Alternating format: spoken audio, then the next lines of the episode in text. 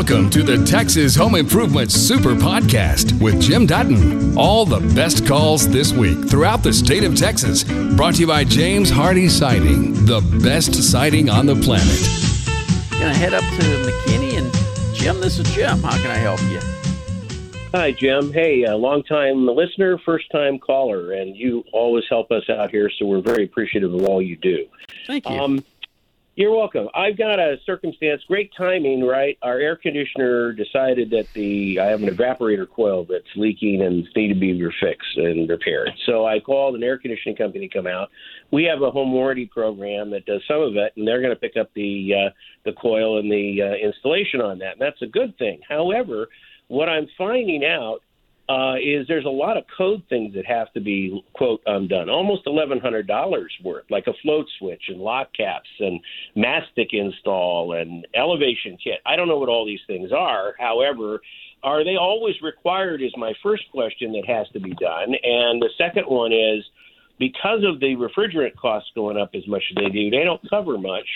Um, and you know, it's like a hundred dollars a pound. I need about twelve pounds, so you know they're going to cover a little of it. But uh, you know, I've done my kitchen and other things, and I've gone and bought my own granite and hired a good contractor to come in and redo the kitchen that way and stuff. So I've been able to save. Is it possible we could buy our own like 410A refrigerant and then have them install it, or those kinds of things for a homeowner to save a little? How would you do that, or can we? No, typically, uh, nobody's going to typically sell you the coolant uh, unless you're a licensed AC tech.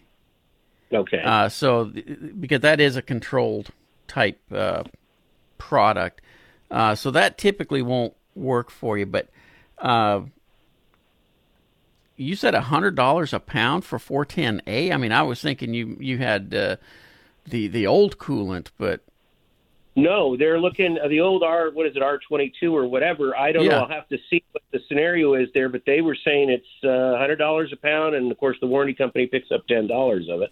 So it's about I'm facing about eleven hundred and eighty bucks that way. And again, that I just wanted to get another opinion. Is that expensive? Is that is that a ripoff price? I don't know. You know, so just asking. For 410A, that sounds expensive. Uh, if it was R22, no, we're it's up in it's up there uh, because they don't make R22 anymore. The 410A though uh, is still readily available, and and uh, that just sounds high to me for that. How, how old a system? How old a system do you have?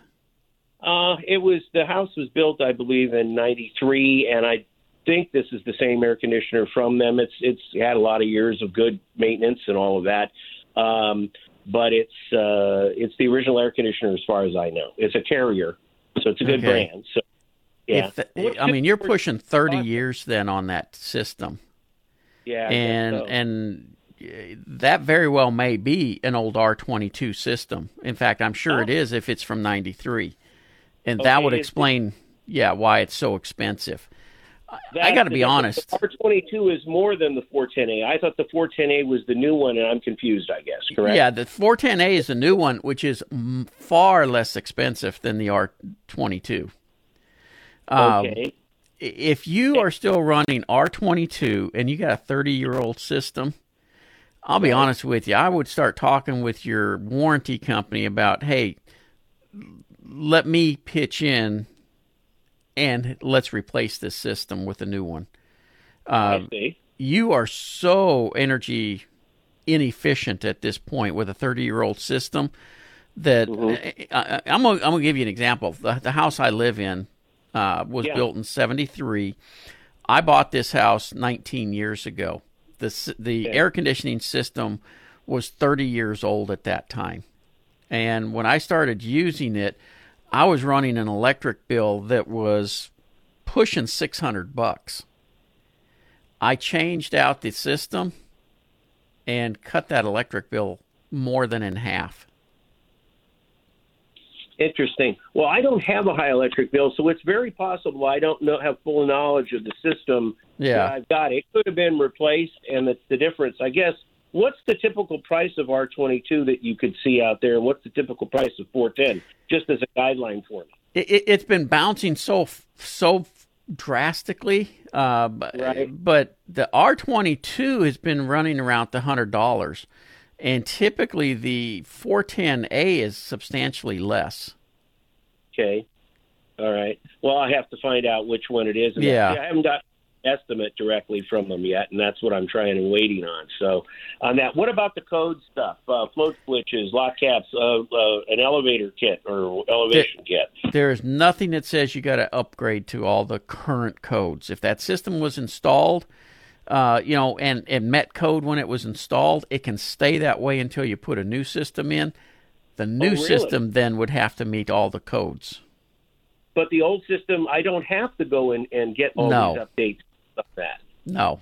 On that's based on what? Is there a rule or law? They say, well, the city requires it now, or whatever. Or that They're 100% right. The city does require it now, but the city does not require you to retrofit an old system to new codes.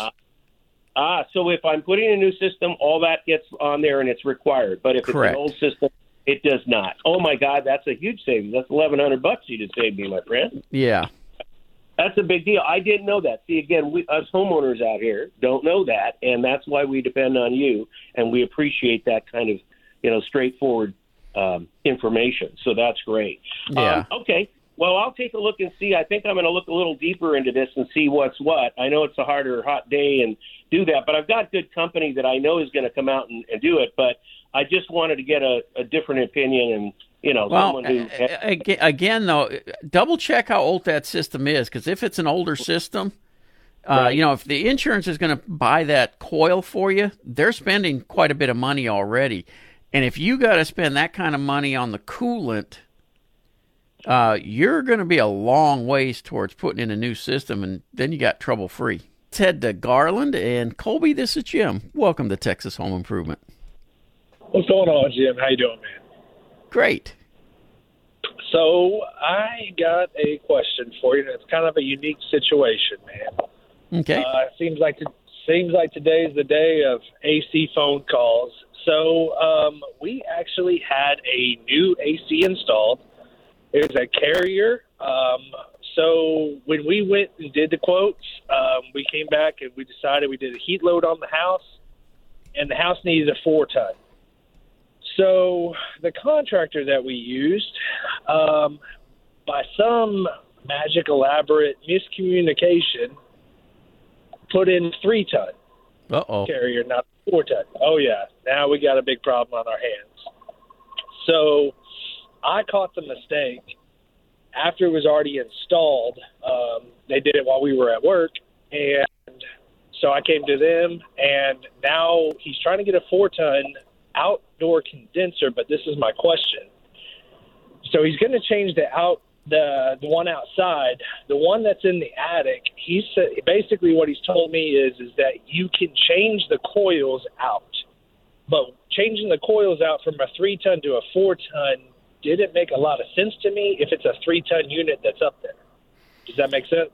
It does, uh, and, and I will tell you, a lot of the inside units are interchangeable with three and four ton units outside. Okay.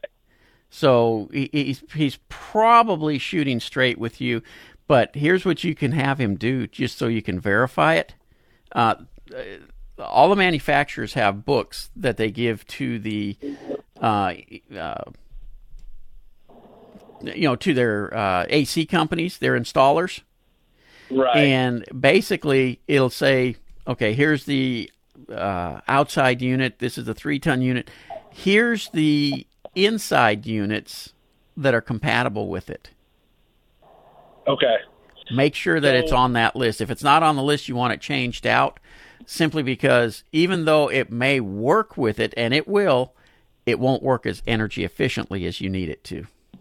And that's my issue. That's not what we paid for. You Right. Know, basically, at the end of the day, we want a completely different unit or have it ripped out and get our money back and go somewhere Well, else. but, but like I said, the the inside unit may be totally fine with the with either the three or four ton.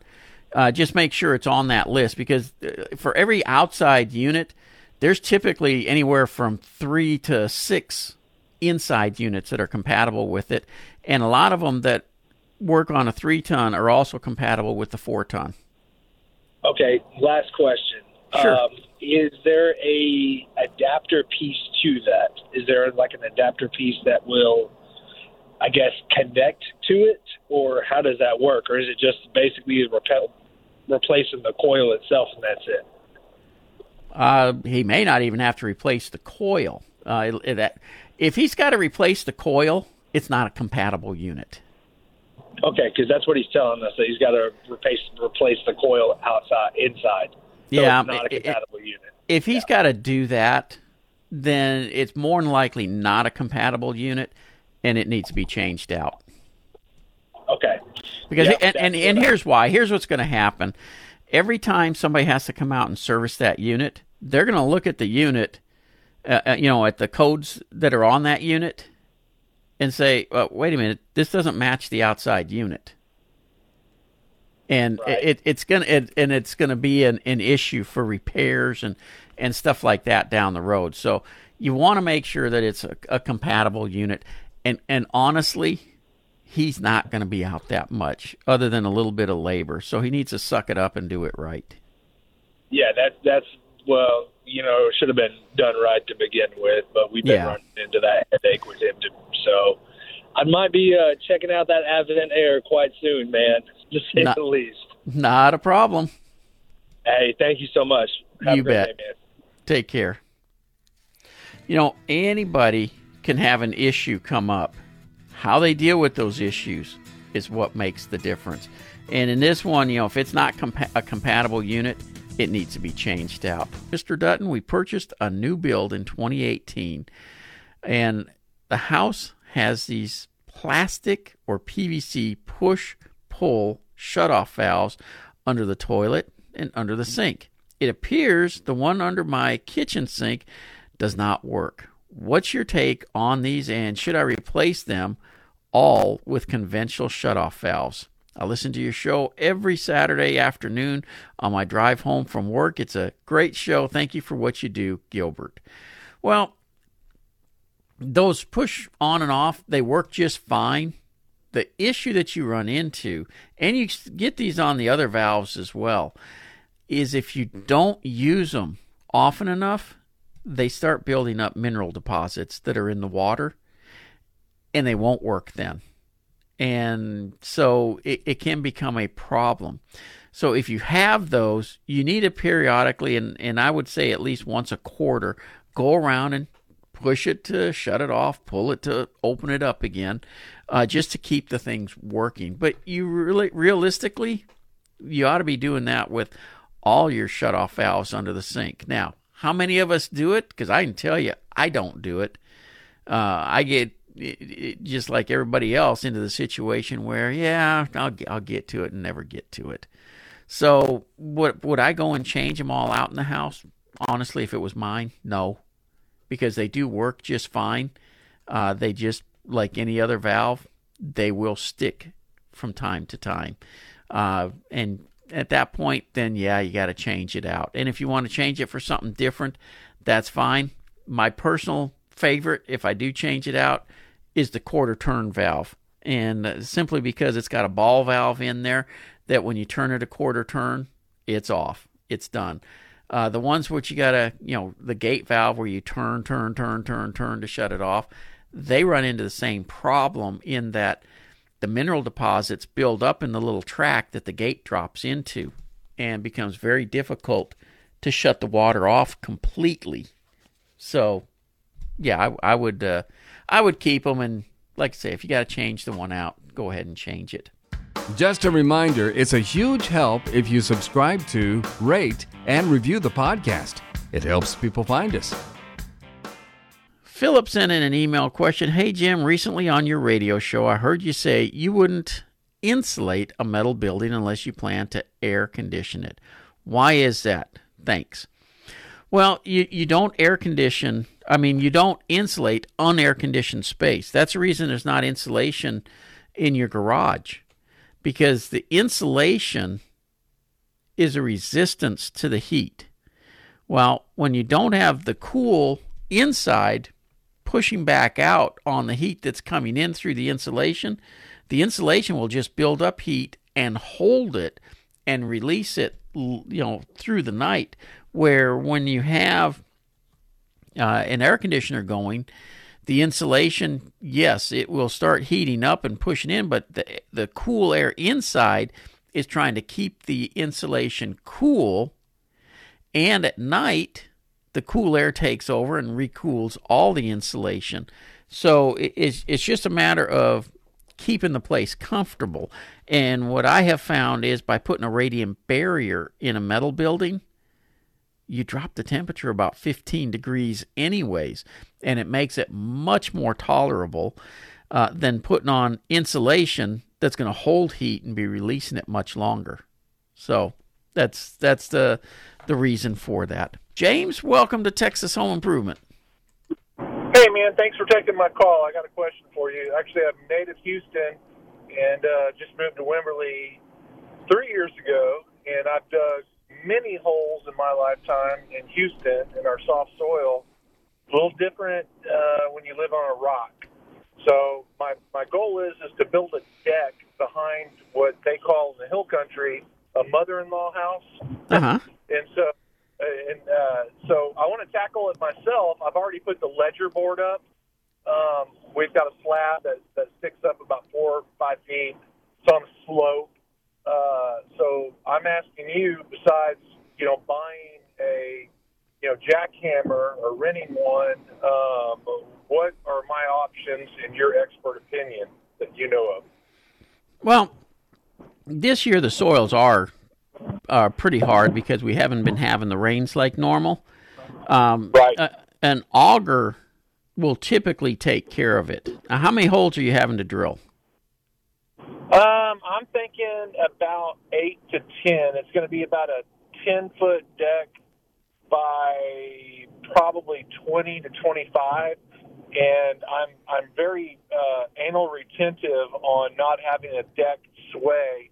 My Right. parents had a, a, a, a weekend home on the west end of Galveston, and every time you walked out on the deck on over the canal where the boat was underneath, it just would sway, and that for some reason that just bothered me. So Yeah, it would bother me too.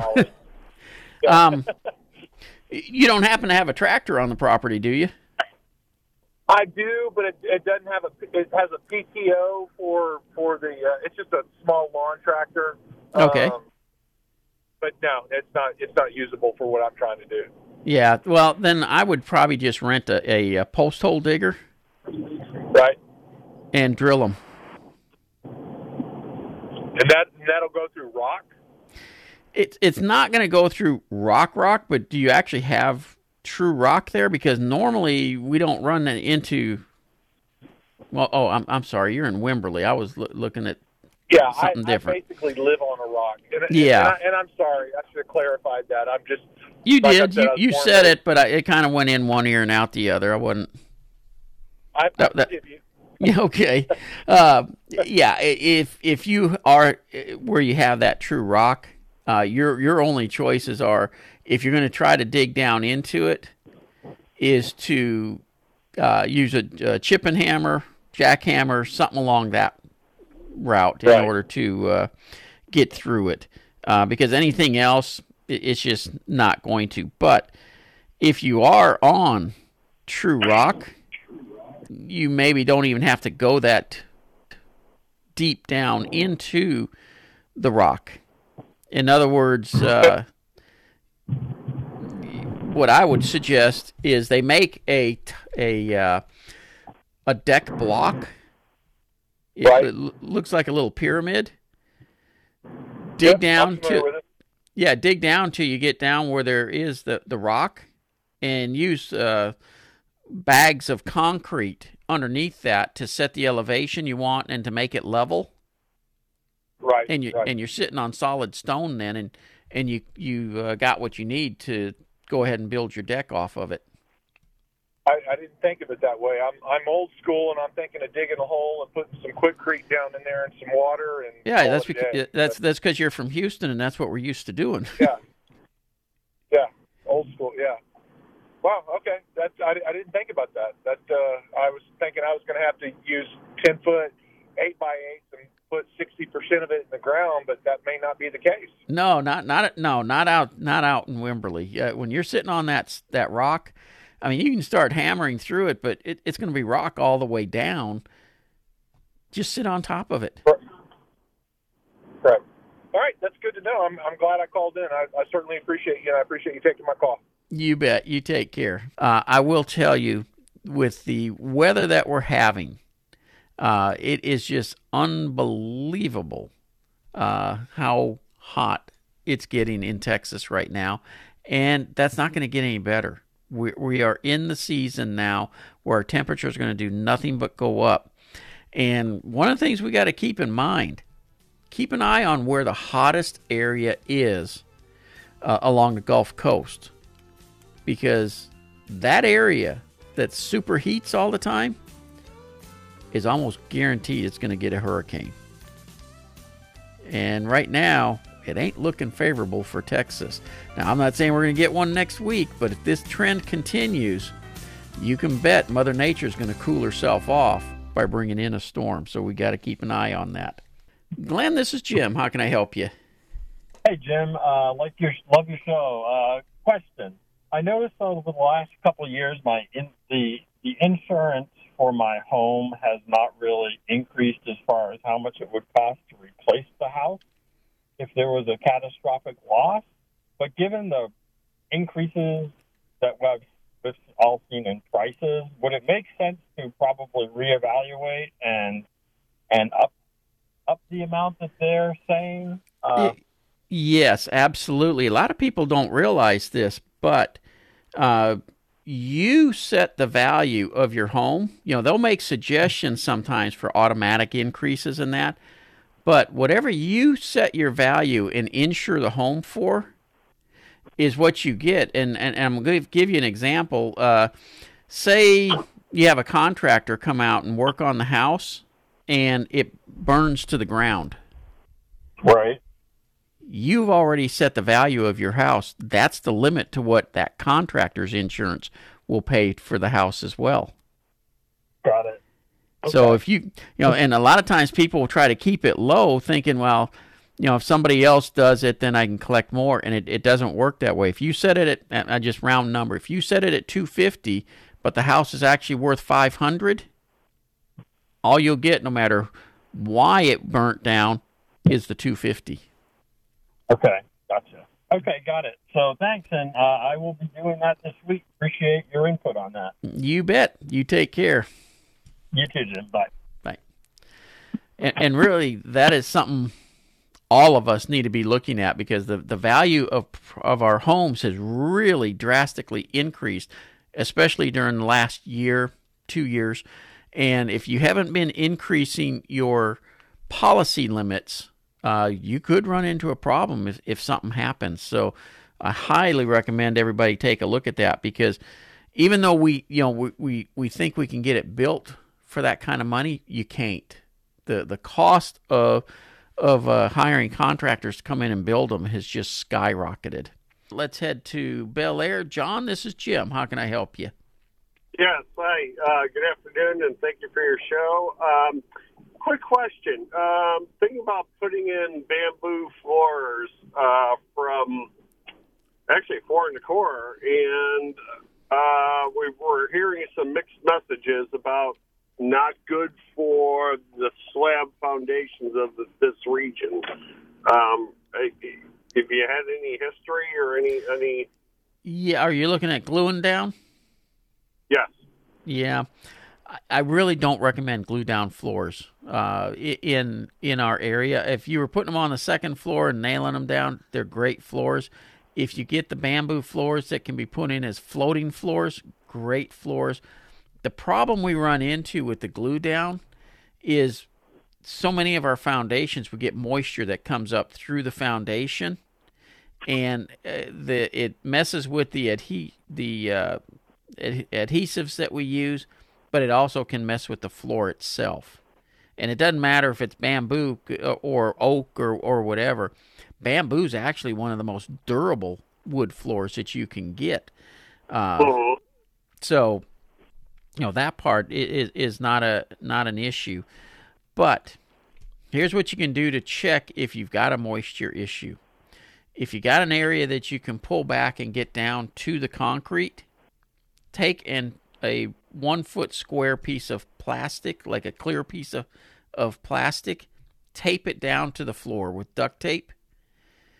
If it starts sweating, and you only leave it there for 24 hours, but during that 24 hours, if it starts sweating, you don't want to use a glue down floor.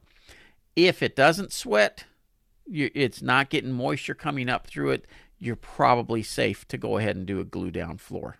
Uh, that's for everybody. If you're looking at doing glue down floors, um, check the moisture. That that's a huge issue, and they do make moisture meters where you can check the moisture in concrete. Uh, and if you look at most of the manufacturers, they have a range that they recommend. So take the time to do that. A lot of the flooring installers, they don't bother doing that. And then they come back and say, oh, well, I, I thought it would be okay. You know, they, they kind of leave it off on you. But uh, so make sure you ask the questions. You know, is, is my floors, is, is my concrete dry enough or do I have a moisture problem? Scotty in San Leon. Welcome to Texas Home Improvement. Good afternoon, Jim. Just got a quick quick topic here. Um, I got a three bedroom, two bathroom house, and I got two of the bedrooms and the other bathroom uh it's empty nobody's in it nobody ever goes in there would it be cost effective to shut those doors in that room and close those uh, air registers off in the ceiling uh, to maybe try to save an electric bill, or would that be too hard on my air conditioner? Or what? What's your take on people that do that? It would be terrible on the air conditioner, and it actually uh-huh. can run your uh, electric bill higher than than it was before you did that. Okay, so people that do that, that I guess they don't know what they're doing. Okay. No. I just I see a lot of people doing that, and uh, I've just kind of wondered. Yeah, you know uh, they, they, do it thinking, well, I'm I'm going to cool less square footage and stuff. But what happens is right. those rooms, the humidity levels will start to go up on it, and that does permeate out into the rest of the house, which causes issues for not only the house but the the AC unit, and makes it have to run more. But it's also pushing too much air because you got vents closed uh, and right. it's having to push that air still, and it, it just back pressures too much. So it, it's just not good all the way around. Yeah, uh, yeah, I, I remember Grandma doing that back in the early '60s, and you know, I just remember that as a kid. You know. Yep. But um, okay, and, and and these air registers, they're supposed to be pointed at these windows. Is that correct? Uh, one of the common ways to put them in is yes, that you face them towards outside walls. Uh, and the okay. theory behind that is you cool the outside of the room. The the area where the heat's coming in is you know the outside walls. The middle right. part will take care of itself. Okay, good deal. Okay. well, a lot of people are doing the wrong thing because I see it all the time with all my friends. I just, I just kind of wondered about that because I thought maybe, maybe I should do that, or maybe it's not good. Let me, let me ask. Yeah. so, okay. Well, Jim, I appreciate the information. I'll, I'll, keep listening. Thanks a lot. You bet. Take care. Uh-huh. Take care. Uh-huh. Bye bye. Look, if if you guys want to do something that's going to actually help with with your electric bill and stuff, keep your filters changed. Keep the coils clean. Go outside and clean off the outside unit. Keep grass and everything, uh, weeds and and bushes and everything away from the outside unit. Don't let anything on above the outside unit so that when the fan is on, the air flows freely. Wash those fins outside, you know, keep those clean. Anything that's on there builds up. Now, I will tell you, you'll see these misting systems where, you know, they hook it up to the water hose and, and it, uh, it, it puts a mist on the, the fins out there. And the theory is that it keeps it cooler, and it actually does. But in the long run, it will destroy your air conditioner because the, the water that's coming out will build up mineral deposits on those fins. And as those build up, the air conditioning system will become less efficient. Prior to that, yes, that water is cooling it and, and it is uh, making it more efficient. But the long term effect actually ends up costing you more than the short term gain. Sean in Dallas, how can I help you? Yeah, what's up, man? Oh, temperatures, that's for sure. Yeah, that is that is a that is a fact. That go. All right, it, man. it seems to be going right up there with the cost of gas. Oh, cost of everything, really. All right, man. I got a question about a split unit that I'm putting in my garage. I do a lot of work in my garage, so I need an AC unit in there. Okay. I've already, I've already. It's uh, I think it's like a little more than 600 square feet garage. I put a 1500 square unit in there, 24,000 BTU. And my question to you is, do I need to have someone, a technician, come and install the the copper lines, or is that something I can do? I, I mean, I, I I'm pretty familiar with AC systems. I'm a mechanic, so there's obviously going to be air in the lines. Shouldn't that, that that air be vacuumed out of those lines? I know they come pre-charged, but isn't that something that needs to be done? It depends on the kit you bought. Some of them are already charged, where it's really just a matter of hooking them up, and it's it's all taken care of. the The big trick with these mini split systems, though, you know, a, a regular air conditioning system, if it's a pound or two off on the coolant, is no big deal. Okay. It's a huge deal on these mini splits.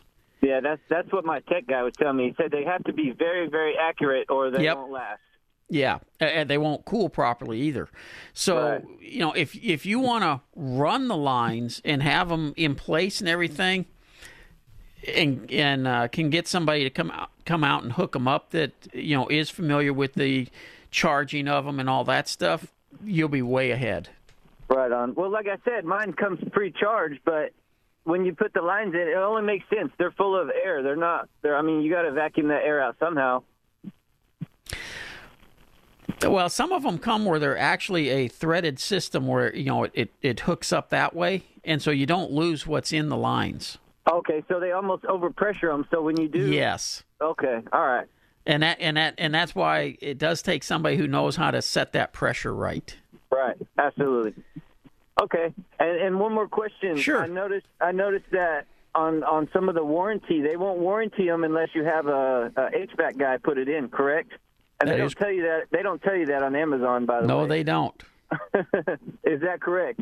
That is correct. Okay. All right. Cool.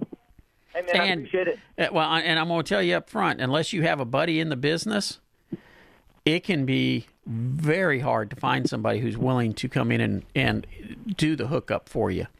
Yeah, I, Uh, I have I, I have three gentlemen in the business. so- Yeah, yeah, and it sounded like you did. So I, I would definitely, you know, talk with them if they'll let you run the, the lines. Which most of the time, running the lines is not a skilled labor, anyways. Uh, Right, but, but- then let them come in and do the final hookup. Uh, Right. you, sh- you should be okay. How much you look? How much you think they should charge me for that? No more than a hundred bucks. It depends on how good a buddy they are. Right. Well, I mean, But- okay. So let's say. I Uh, but no, going- it, it, if you call a company to come out, it'll definitely Yeah. be more than a hundred bucks because Okay. Right. uh, just a service call to go out nowadays is running anywhere from eighty to one hundred and twenty dollars. Okay, right on. All right, man. I appreciate it. I just want to let everybody else know about the whole air conditioner thing, the split units, Oh no, split about units the are great. and stuff. Yeah. Now the big the big issue is I don't typically recommend people buy it themselves and try to install it. I I recommend that you do have an AC company do the install, and that way you'll get the better warranties and everything on them. You know, Right. uh, even even uh, with ordering it that way, uh, you typically are getting a much shorter warranty than you do if you buy it from an AC guy. A lot of times, if you buy it from an AC company and they do the install and everything, you end up with a 10 year warranty on it. Yeah, they'll, they'll give you a longer warranty. And Yep. and I and I would have done that, but I already kind of screwed up and ordered it. I'm learning after the fact, so here we Sure. go. Yep. All right. All right. You take care. You've just heard the best calls and questions from Texas Home Improvement. For more information about our show, go to thipro.com.